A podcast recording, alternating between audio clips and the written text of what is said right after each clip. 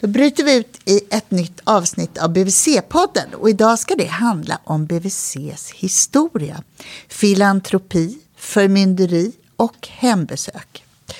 Det här är BVC-poddens hundrade avsnitt och det tänkte vi att vi skulle ägna åt eh, BVCs drygt hundraåriga historia. Välkomna! Mm.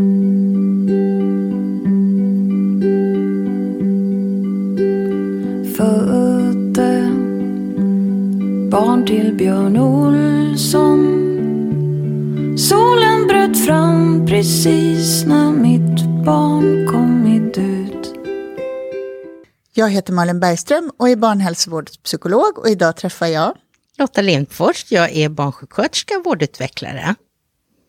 Och Ann-Marie Stenhammar har varit barnsjuksköterska, jobbat inom barnhälsovården. Och nu är jag pensionär, men jag har jobbat med barn och vuxna i behov av stöd på olika sätt. Och du sitter här, Ann-Marie, med en bok framför oss på bordet. Vad är det för något?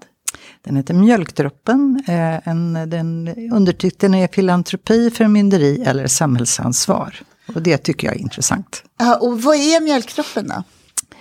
Mjölkdroppen är eh, det som är föregångaren till barnhälsovården, barnavårdscentraler, eh, och startade i Sverige 1901. Och eh, kom från både Tyskland och Frankrike, men framförallt så eh, hämtade man eh, idéer från Frankrike kan man säga, till Sverige. Och var, var, var, varför instiftade man det här? Eh, det handlade om den höga spädbarnsdödligheten. Och under den här tiden, 1904 tror jag var, så vet man att det dog ungefär 70 till 80 procent av alla spädbarn som inte ammades. Så det här var ju både att det saknades befolkning, men också då att barnen då naturligtvis i samband med det dog om de inte kunde ammas. Och var, varför kunde de inte ammas? Var, var det där var det någon liksom något samhällsfenomen, att man inte gav dem, att man försökte ge dem något annat, eller vad berodde det där på? Ja, förmodligen så kan man ju läsa sig till i efterhand att det handlade om samhällssituationen för de mindre bemedlade familjerna helt enkelt. Och ofta ensamstående mödrar. Man måste jobba. Man kunde inte amma, utan man måste jobba. Och eh, tjäna pengar. Och var lämnade man barnen då? då? Det var lite olika till eh, för morföräldrar om det fanns. Många var inflyttade till Stockholm vid den här tiden, så ofta fanns det ju inte. Då var det väl eh, andra fostermammor inom situationstecken. Eh, man kunde ta med sig barnen, men det var ju sällsynt. Också de äldre barnen, syskonen alltså, kunde också se till barnen.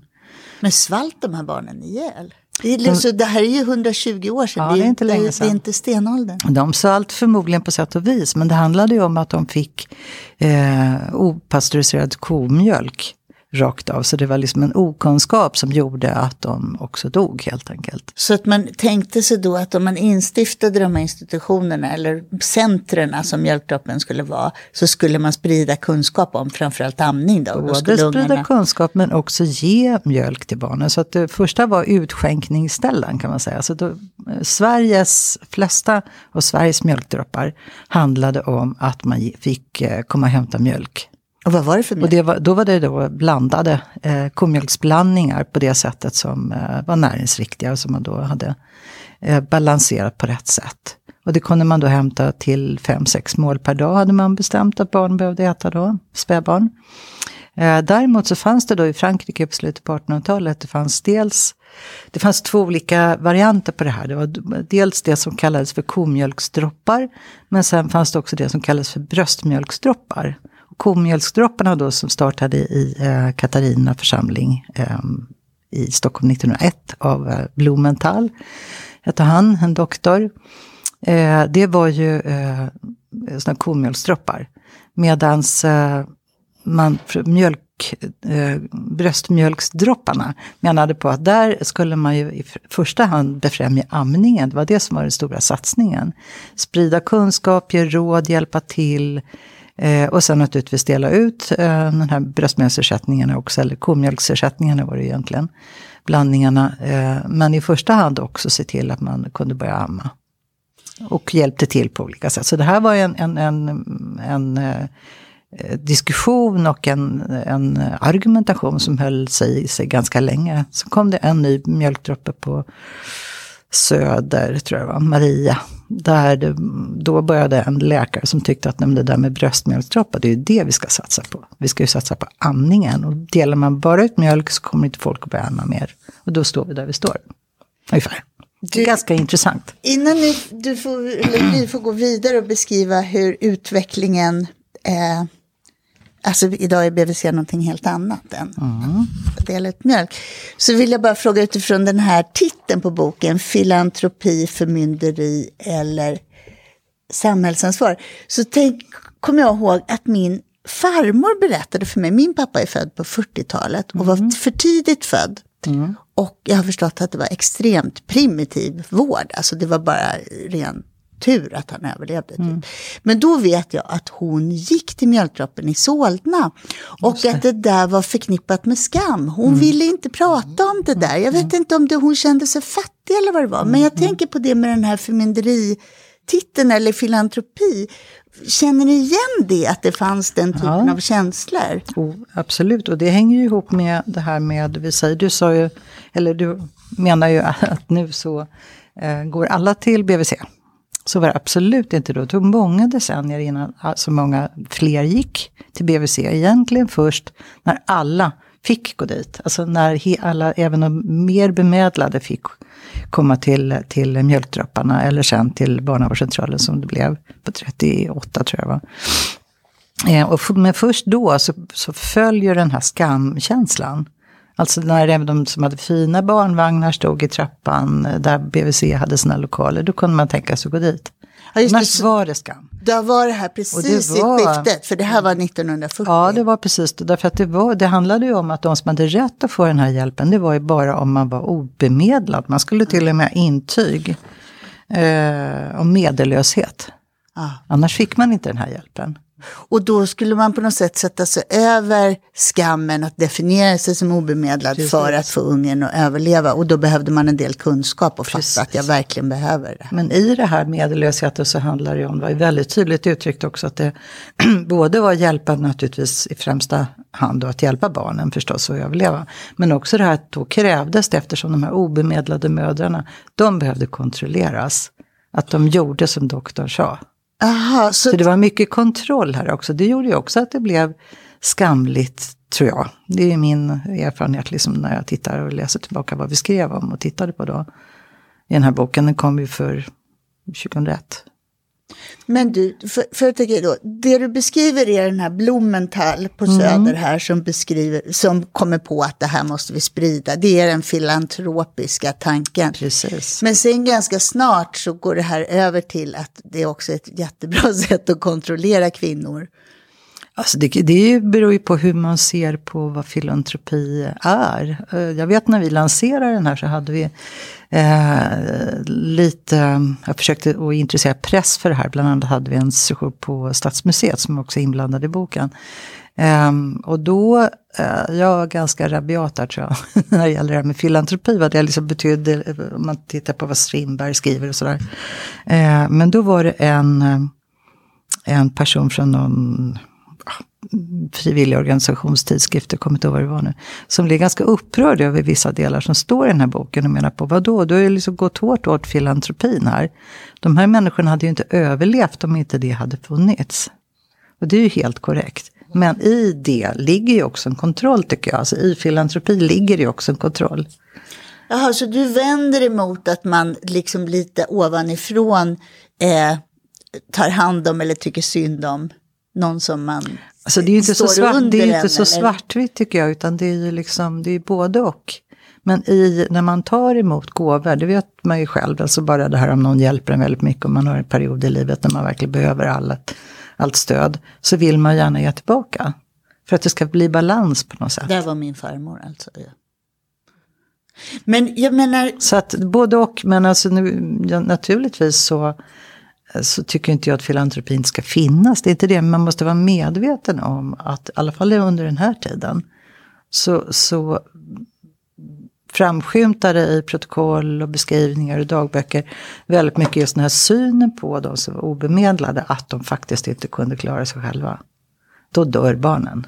Alltså om man ska vara krass så. Alltså måste vi som vet mer eh, komma in här och tala om hur det ska gå till. Och det där kan man ju fundera över, finns det fortfarande kvar? Precis, precis. Vad gör det Lotta?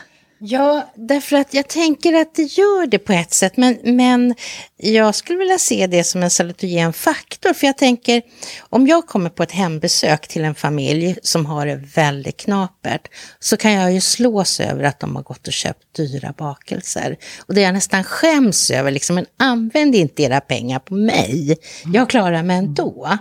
Men samtidigt så, så tänker jag att det är ju också något väldigt, eh, ja det är något salutogent för mig, att man inte bara vill ta emot, utan jag har också mm. kraft att ge utav de få pengar jag mm. har. Mm. Jag håller helt med dig om det där.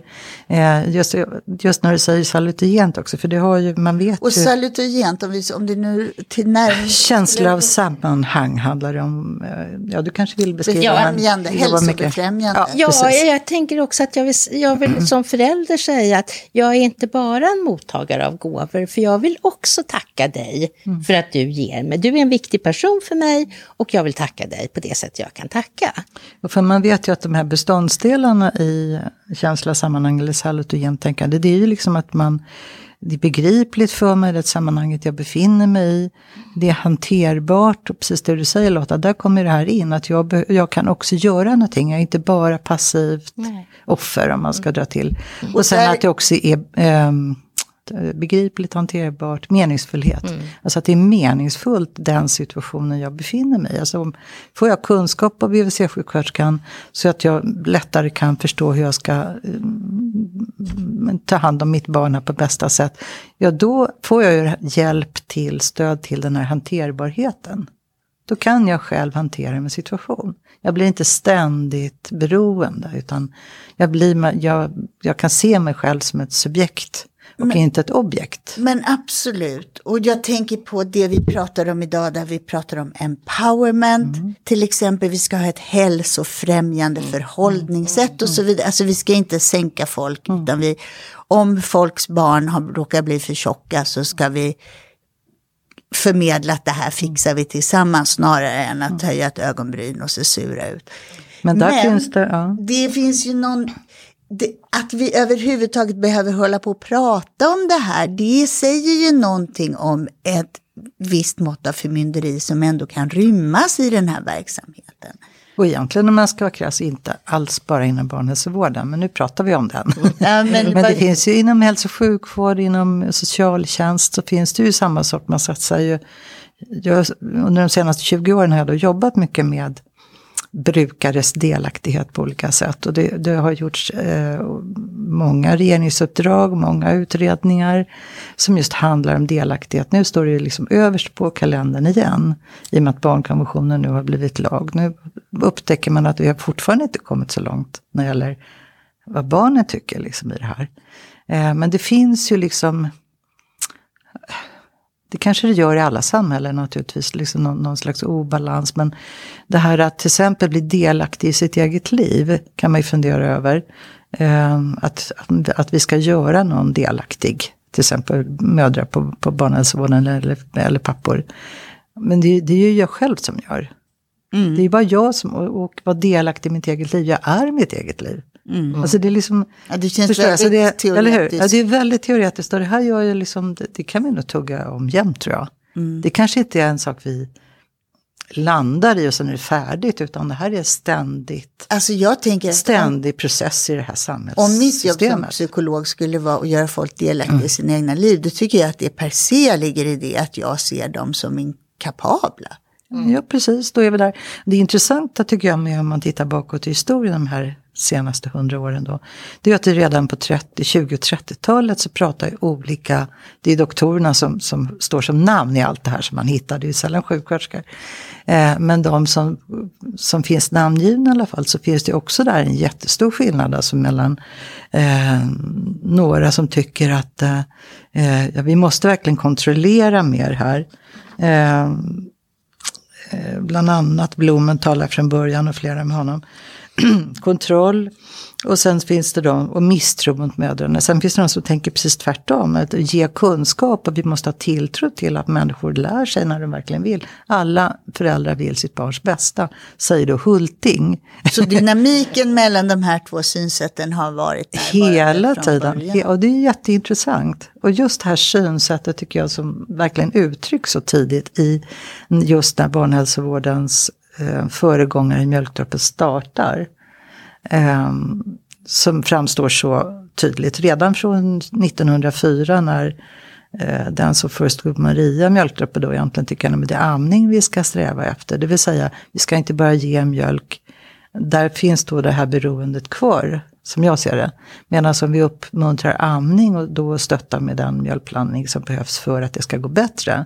Och samtidigt ger kunskap på ett annat sätt. Då har man redan börjat den här tilltro. Det låter som Eh, man jobb. tänker kring Sidas liksom, Ja, hjälp lite till så. tredje Ja, världen. ja, lite Fast så. jag tycker det är så intressant, för att jag tycker nog att jag vill påstå att vi har det här dilemmat kvar idag. Precis. Och, eh, och jag kan inte liksom se hur vi inte ska ha det. det. Det jag kan se är skillnaden mot hur det var då, på den tiden du pratar om, är ju dels att det förmodligen var lite tydligare, att det var i alla fall enklare att se barn som var fattiga.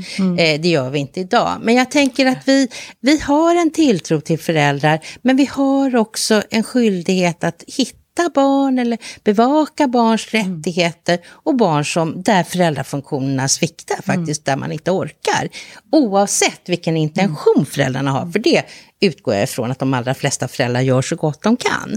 Men för en del, för, för en del barn så räcker inte det. Men var går gränsen? För jag tror ändå det är okontroversiellt för människor att vi värnar barns intressen. Tills det är någon som säger att Malin, nu får du skärpa dig. Det är Ja. klart att det svider. Men ändå så tror jag det är okomplicerat. Det jag också. Men förmynderiet som ändå ryms i verksamheten som till exempel skulle kunna uttryckas till att vi ska anmäla alla som jobbar inom vården måste ha en skyldighet att anmäla till socialtjänsten med misstanke på att barn far illa. Det finns ju andra uttryck också för, för förmyndartanken som vi måste hantera. Är det inte så? Absolut. Absolut. Och hur, hur ser den ut idag? Eftersom jag inte är inne i barnhälsovården nu och mina barnbarn är lite för stora och allt det där. hur, hur uttrycker sig, tycker du, den här förmyndartanken? Ser du som psykolog? Men jag kan inte låta bli att återkomma till mitt fullkomliga älsklingsämne som handlar om eh, tillit till pappors föräldraskap. Där vi är en verksamhet av kvinnor för kvinnor av tradition och där jag tror att en av våra viktigaste uppgifter utöver att övervaka barns hälsa och utveckling är att eh, vara ett föräldrastöd, att, att låt, liksom, lyfta föräldrar, att peppa dem i en period där vi vet att alla människor känner sig vilsna och lite så här, herregud, hur ska vi fixa det här? Och att, att det blir på ett mer subtilt sätt eh, att ge det stödet och förmedla den där tilliten. Och där, det tror jag är en sån klassisk grej som eh, tror vi i grund och botten att mammor är bättre för spädbarn än pappor, då tror jag att det kan finnas eh, någon slags förmyndarelement i det. Tror Jag du måste- att, vi, att vi tror det? Tror- Tror du att det fortfarande är en generell... Alltså det vet jag att det inte är, därför att det där har ju vi undersökt med, i olika attitydundersökningar och följt över tid och så, så det vet vi att det inte är. Men jag tror att det finns föreställningar hos föräldrar, eller jag vet att det finns föreställningar hos föräldrar om eh, vilka attityder BVC skulle kunna ha och stå för. Där det kan finnas en rädsla om jag känner att jag inte är liksom medelsvensson och supernormal så skulle jag kunna vara rädd för att till exempel säga att jag fortfarande ammar min tvååring. Eller att jag, ja. Precis, ja, det säger man ju inte då. Nej. Och det är ju sånt vi hela tiden måste jobba med. Jag, jag tänkte, får jag berätta en historia? det här måste ju vara 80-tal eftersom jag slutade som samordnare här 80. Eh, men, det var, eh, Nej, men det var när Cecilia skrev den här boken, så var det. Då var vi involverade i äh, Socialstyrelsen också. Då, och då skulle det vara en konferens just om pappors delaktighet på BVC. Eh, och det var en två dagars konferens, vi åkte ut till någon ö i Stockholms skärgård. Eh, ett gäng på kanske 20, någonting sånt där. Eh, och samtidigt på den där ön då så fanns Byggettan, de hade en facklig konferens.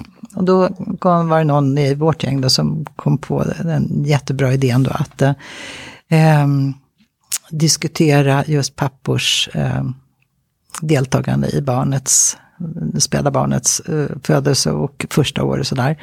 Eh, att då göra det ihop med Byggettan en kväll. Mm. Så då iscensattes det. För ni var en grupp kvinnor? Ja, inte bara. Det var några män också. Eh, och eh, då var det någon av oss då, som, någon från Socialstyrelsen som tog upp det här temat. som en liten kort, kort föreläsning tror jag det var. Och sen så började då, tanken var ju då att bara skulle diskuteras. så alltså, vi behövde det här stoffet. Liksom. Hur ser man på det här som, som akt, fackligt aktiva i Byggettan? Alla var inte fackligt aktiva men kanske skulle bli om de var kursen och sånt där. Och då minns jag liksom bara bilden här av hur totalt tyst det blev. Mol tyst liksom. Och de var väl 30-40 stycken och sånt där. Liksom så här, ni vet, liksom vred. Eh, och då var det till slut en äldre man som reste sig upp och sa jag tycker att det här är helt rätt. Jag har mm. aldrig fått vara med mitt barn. Nej. Det har inte gått för mitt jobb. Och han var nog i pensionärs, sådär, så, så han på något sätt tänkte jag då när han ställde sig modigt upp då, att han vågade det. Men efter honom så var det tre eller fyra unga killar som sa samma sak. Det måste bli en förändring. Mm. Mm. Det var, alltså den där har varit, mm. jag, när jag pratar om det så ser jag det framför mig. det är liksom en, ja, eh, ja, på något sätt, nu, det är vår tur också. Mm. Vi, vi, finns också, mm. snarare så kanske. När ja. du frågade mig Lotta om förmyndarskap, hur, mm. alltså, hur, hur, balanserar vi det här idag? Mm. Vad tänker du kring det? Nej men jag tänker att det, det nog är så att vi har, alltså man kan titta, vad är det för kultur som råder inom barnhälsovårdsfamiljen som jag brukar kalla det. Och det är definitivt att all barnhälsovård riktar sig till båda föräldrarna utom vid ett enskilt samtal. Mm. Det är liksom den kontext som, eller det, det, det samhällsklimat som ska råda. Mm. Men när det kommer kommer till kritan och vi hamnar i en kritisk situation. Det kan ju vara någonting kring, eh, ja, någonting som är svårt kring barnet eller någonting som jag oroar mig för. Och då kan jag ju i ett samtal med båda föräldrarna så finns det ju också, för de är ju också oroliga kring det här, och då finns det också skärningsdelar. Och då tänker jag att den personen som har svagast röst, och det är ju ofta kvinnan i en sån mm. situation. Det är dens parti jag tar. Alltså jag värnar den som är svagast i den situationen. Och då menar jag att det ändå när det blir kritiska situationer så tror jag att jag också fortfarande värnar kvinnan. Mm. För att det är liksom den, det, det, är där jag är skolad. Och då mm. skulle det vara, för jag tänker spontant att den svagaste skulle ju vara barnet. Ja, men då tänker man...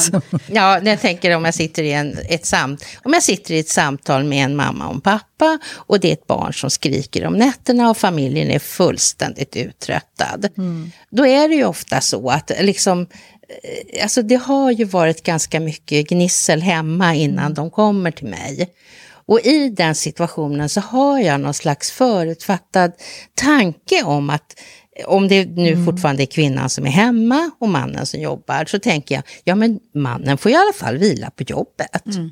Men kvinnan går ju där i sin förtvivlan.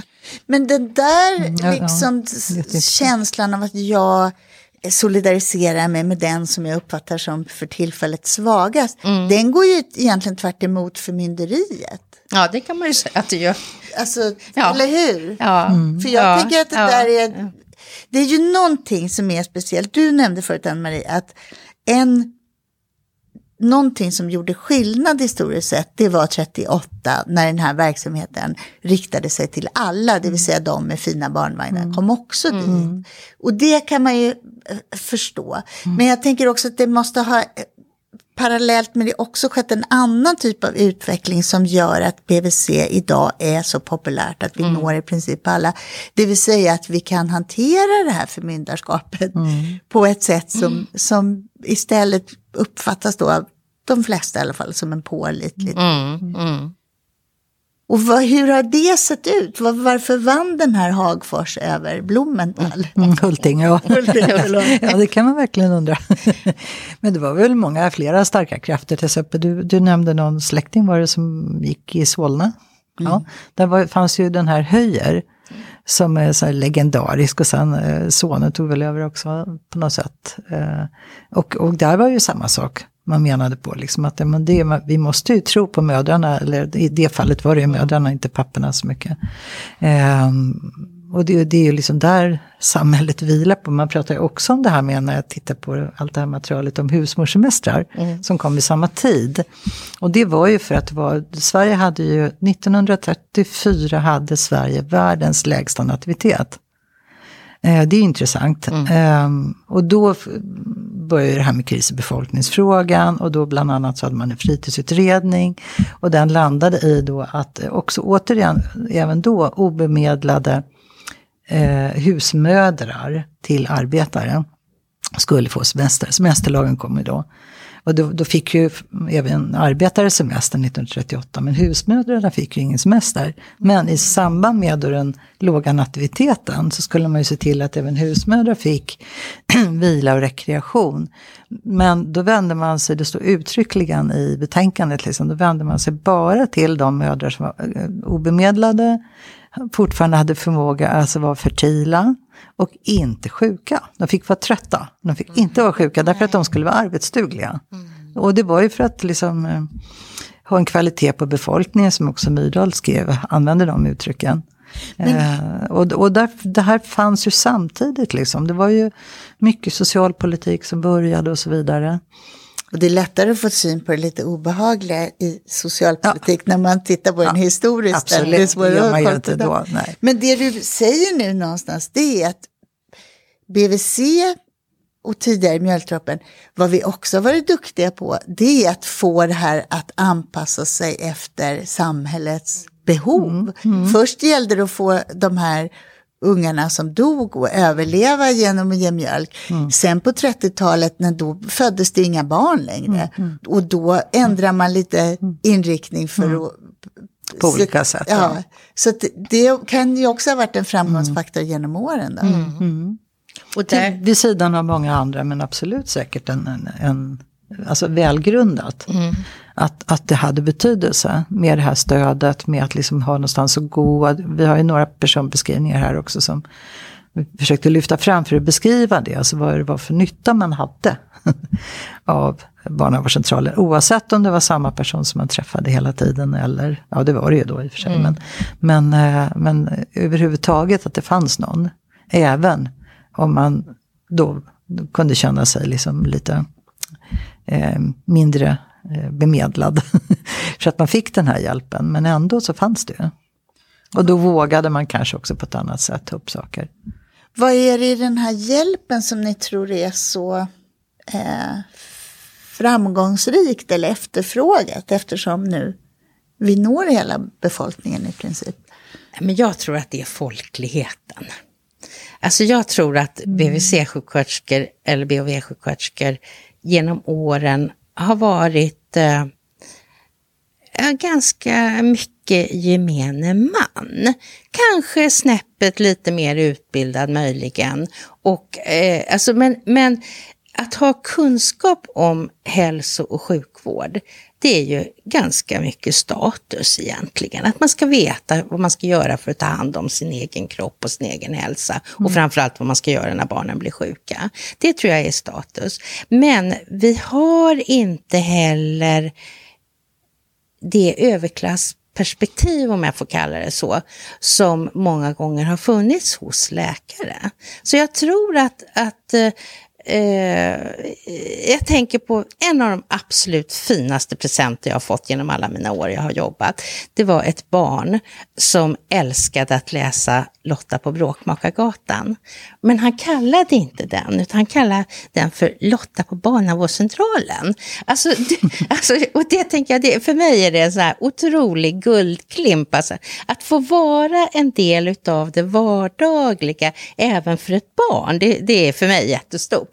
Men jag tänker, vad är det jag vill säga med det? Jo, men att, liksom, att få befinna sig i de frågorna som är vardagssituationer. Alltså mat och ni vet barn som, som skriker när man ska äta, barn som skriker när man ska sova, barn som inte vill sitta på toa och inte borsta tänderna. Alltså det som vi alla människor gör varje dag.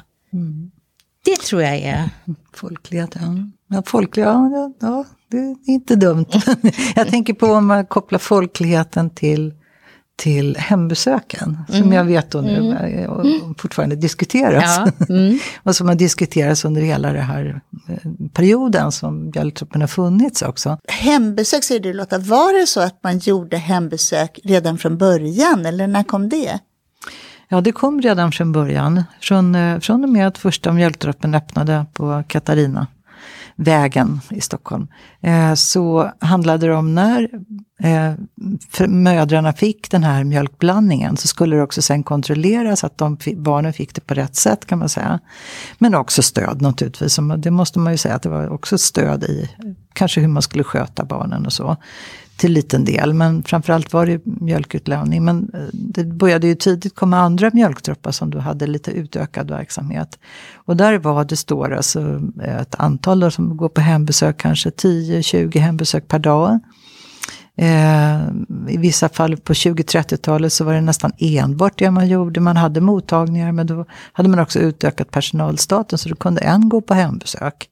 Så det var väldigt mycket hembesök men det var också kontroll och man skulle eh, långt in på 50-talet tror jag att det fortfarande var så att man skulle också komma oanmäld. Jaha, så det var en övervakning? Så det var en kontroll, alltså både en kontrollfunktion och en stödfunktion. Så hela tiden ser man det här att det följs åt på något sätt, men att det behandlades på olika sätt. Alltså som den här Hulting då, som mer hade tilltro till mödrarnas egen förmåga. Eh, minskade man på Eh, det här, de här oanmälda besöken. Det behövdes liksom inte på samma sätt. Eller när man, det var även där i Brännkyrkan det här fanns, det var där man började i Stockholm med att mödrarna själva skulle göra den här mjölkblandningen. Det behövde inte vara någon specialist som stod och gjorde dem, utan man kunde ge dem instruktioner, kunde de klara det själva. Och det vart liksom ramaskri från de övriga mjölkdropparna i landet då kan man säga.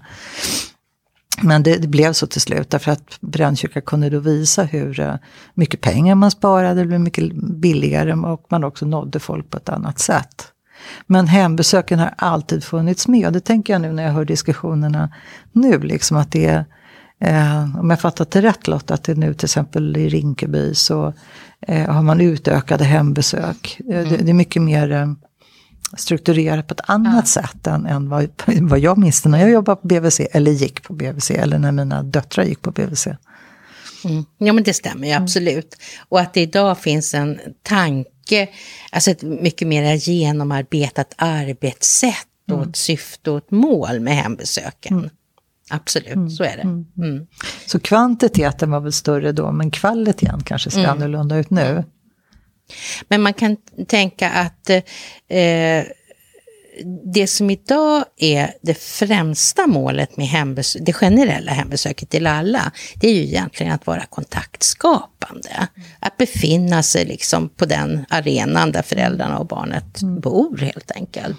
Det är också en service till människor som är nyförlösta och som liksom har svårt att komma iväg och så. Absolut. Men jag tänker att det finns också en föreställningsvärld av att det som sker i hemmiljö är annorlunda än det som sker mm. på mottagningen. Precis. Och det är ändå intressant att man, jag menar allt det där du säger låter så positivt, alltså det, jag sätter mig jag kommer som en gäst till ditt mm. hem, hör man och så. Mm. Men det är ju samtidigt en omskrivning för det som tidigare var att man skulle kolla om folk hade mm.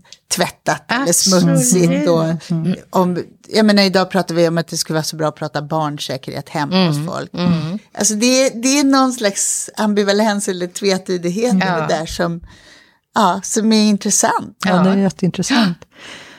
Och min erfarenhet från BVC och hembesök, det är ju ganska många år tillbaka nu. Mm. Eh, och då fanns det ju fortfarande rester av det här som man pratade om. Ja, men, ja, det, här, det, här, var ju helt annorlunda, kunde en förälder säga. Jag trodde fortfarande att det var sådär att, att ni skulle komma och kolla. Mm. Mm. Och det var ju så, men gick, 20 år innan så gick man och kollade. Mm. Så, så det är ju konstigt. Det hade man ju hört från sina föräldrar eller äldre släktingar eller sådär. Men jag skulle bara säga en, en grej var ju också då att på 30-talet, 20-30-talet så, så um, gav man ju ampremier. Fick man statligt bidrag till ampremier.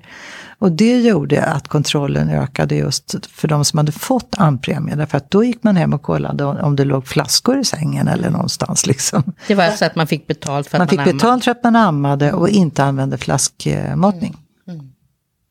Bröstmjölksersättning. Så visst, det är klart att det måste finnas kvar. Liksom. Ann-Marie, får jag fråga dig, när kom liksom mera, för att ursprunget var ju att barn inte skulle dö och det var amningen.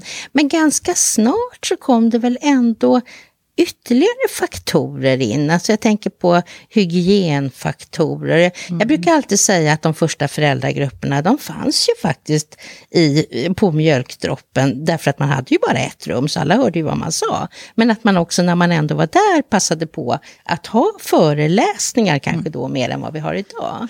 Ja, absolut. Det, det har vi inte hittat så mycket av mer än att, ehm, eh, att man gav råd i hygien. Det var helt klart. Råd när det gäller hygien.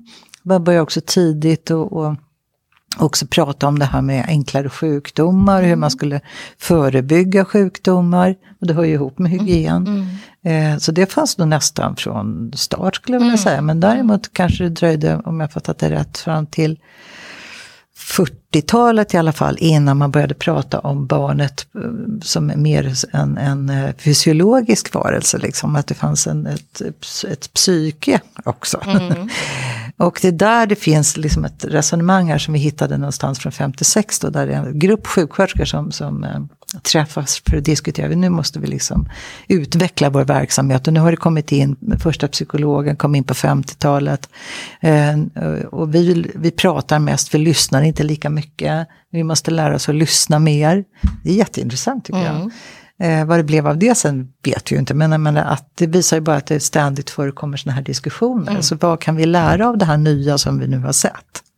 Och hur kan vi göra, precis det du är inne på, hur kan vi göra i framtiden?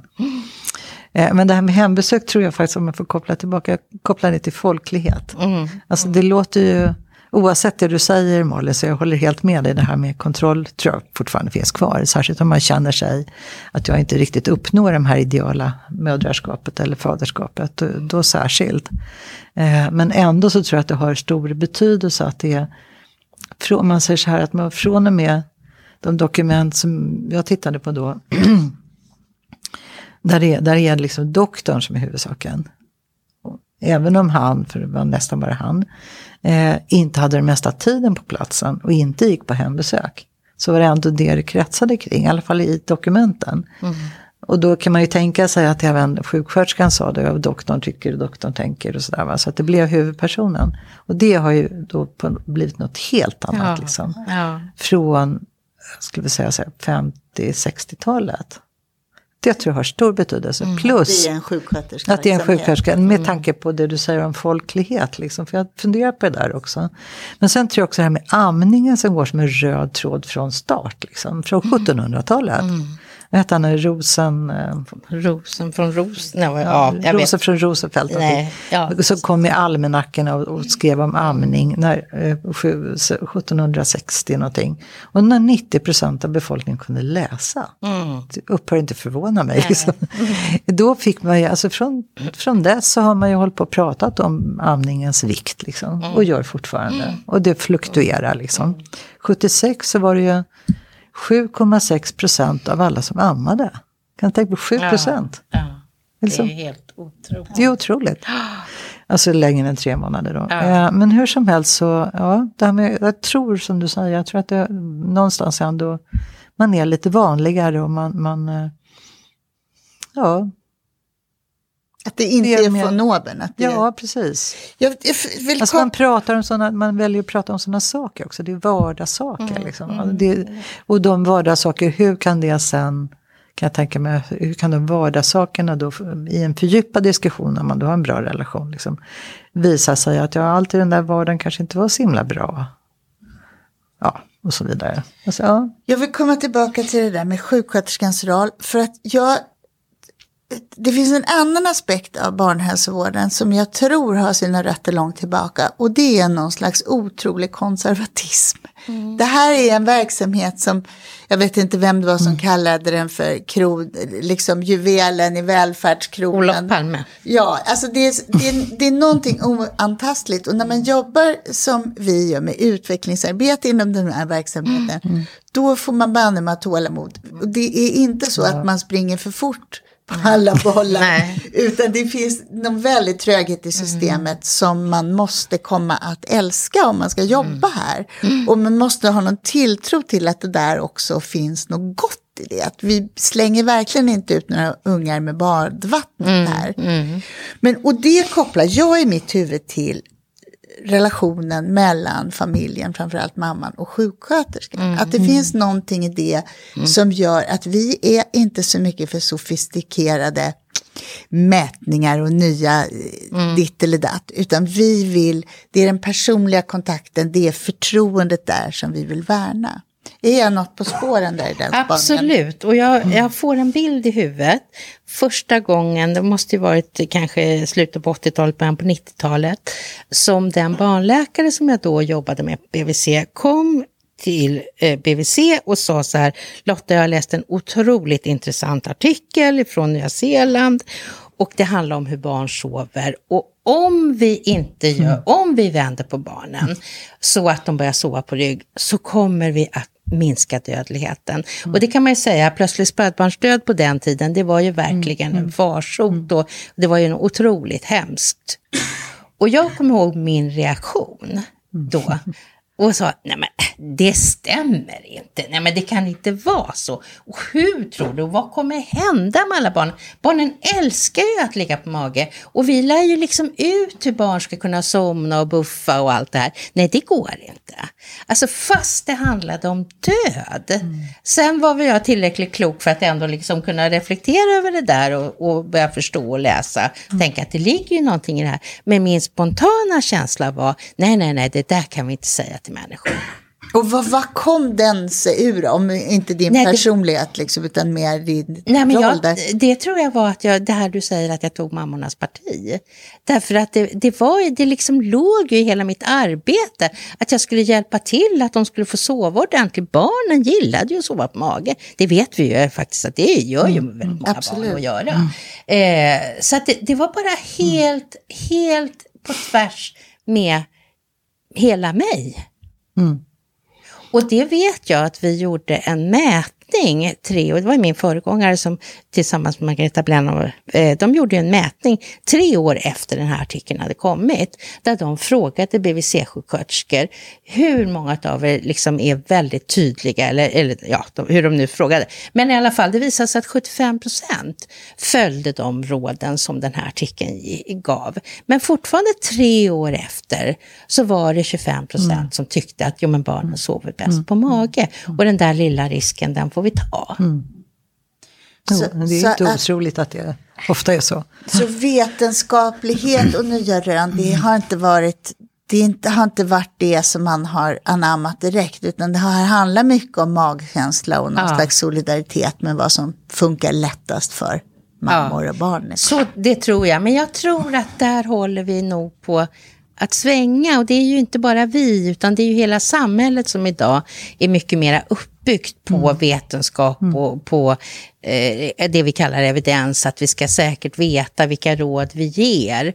Och jag tänker när jag började på BVC, då var det ju så här att kunde jag inte, visste jag inte, mm. så sa jag ju som jag trodde att det var.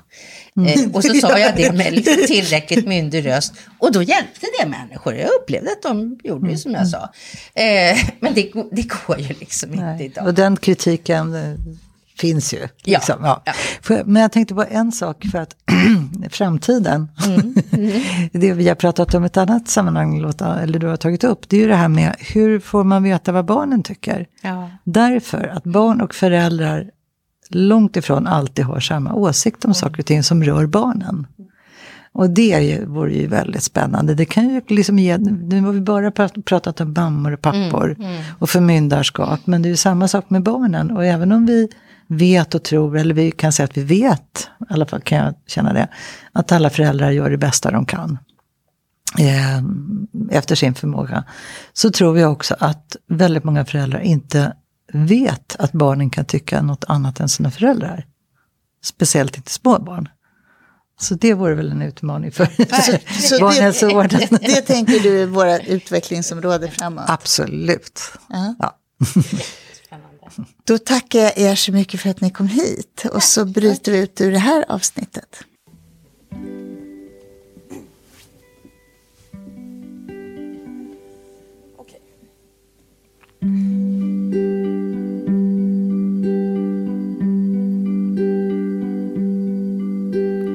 Födde barn till Björn Olsson precis när mitt barn kommit ut Låg i en pöl av svett och blod. Barnmorskan sa jag såg din spelning på Luleå kulturhus. Hörde fåglarna sjunga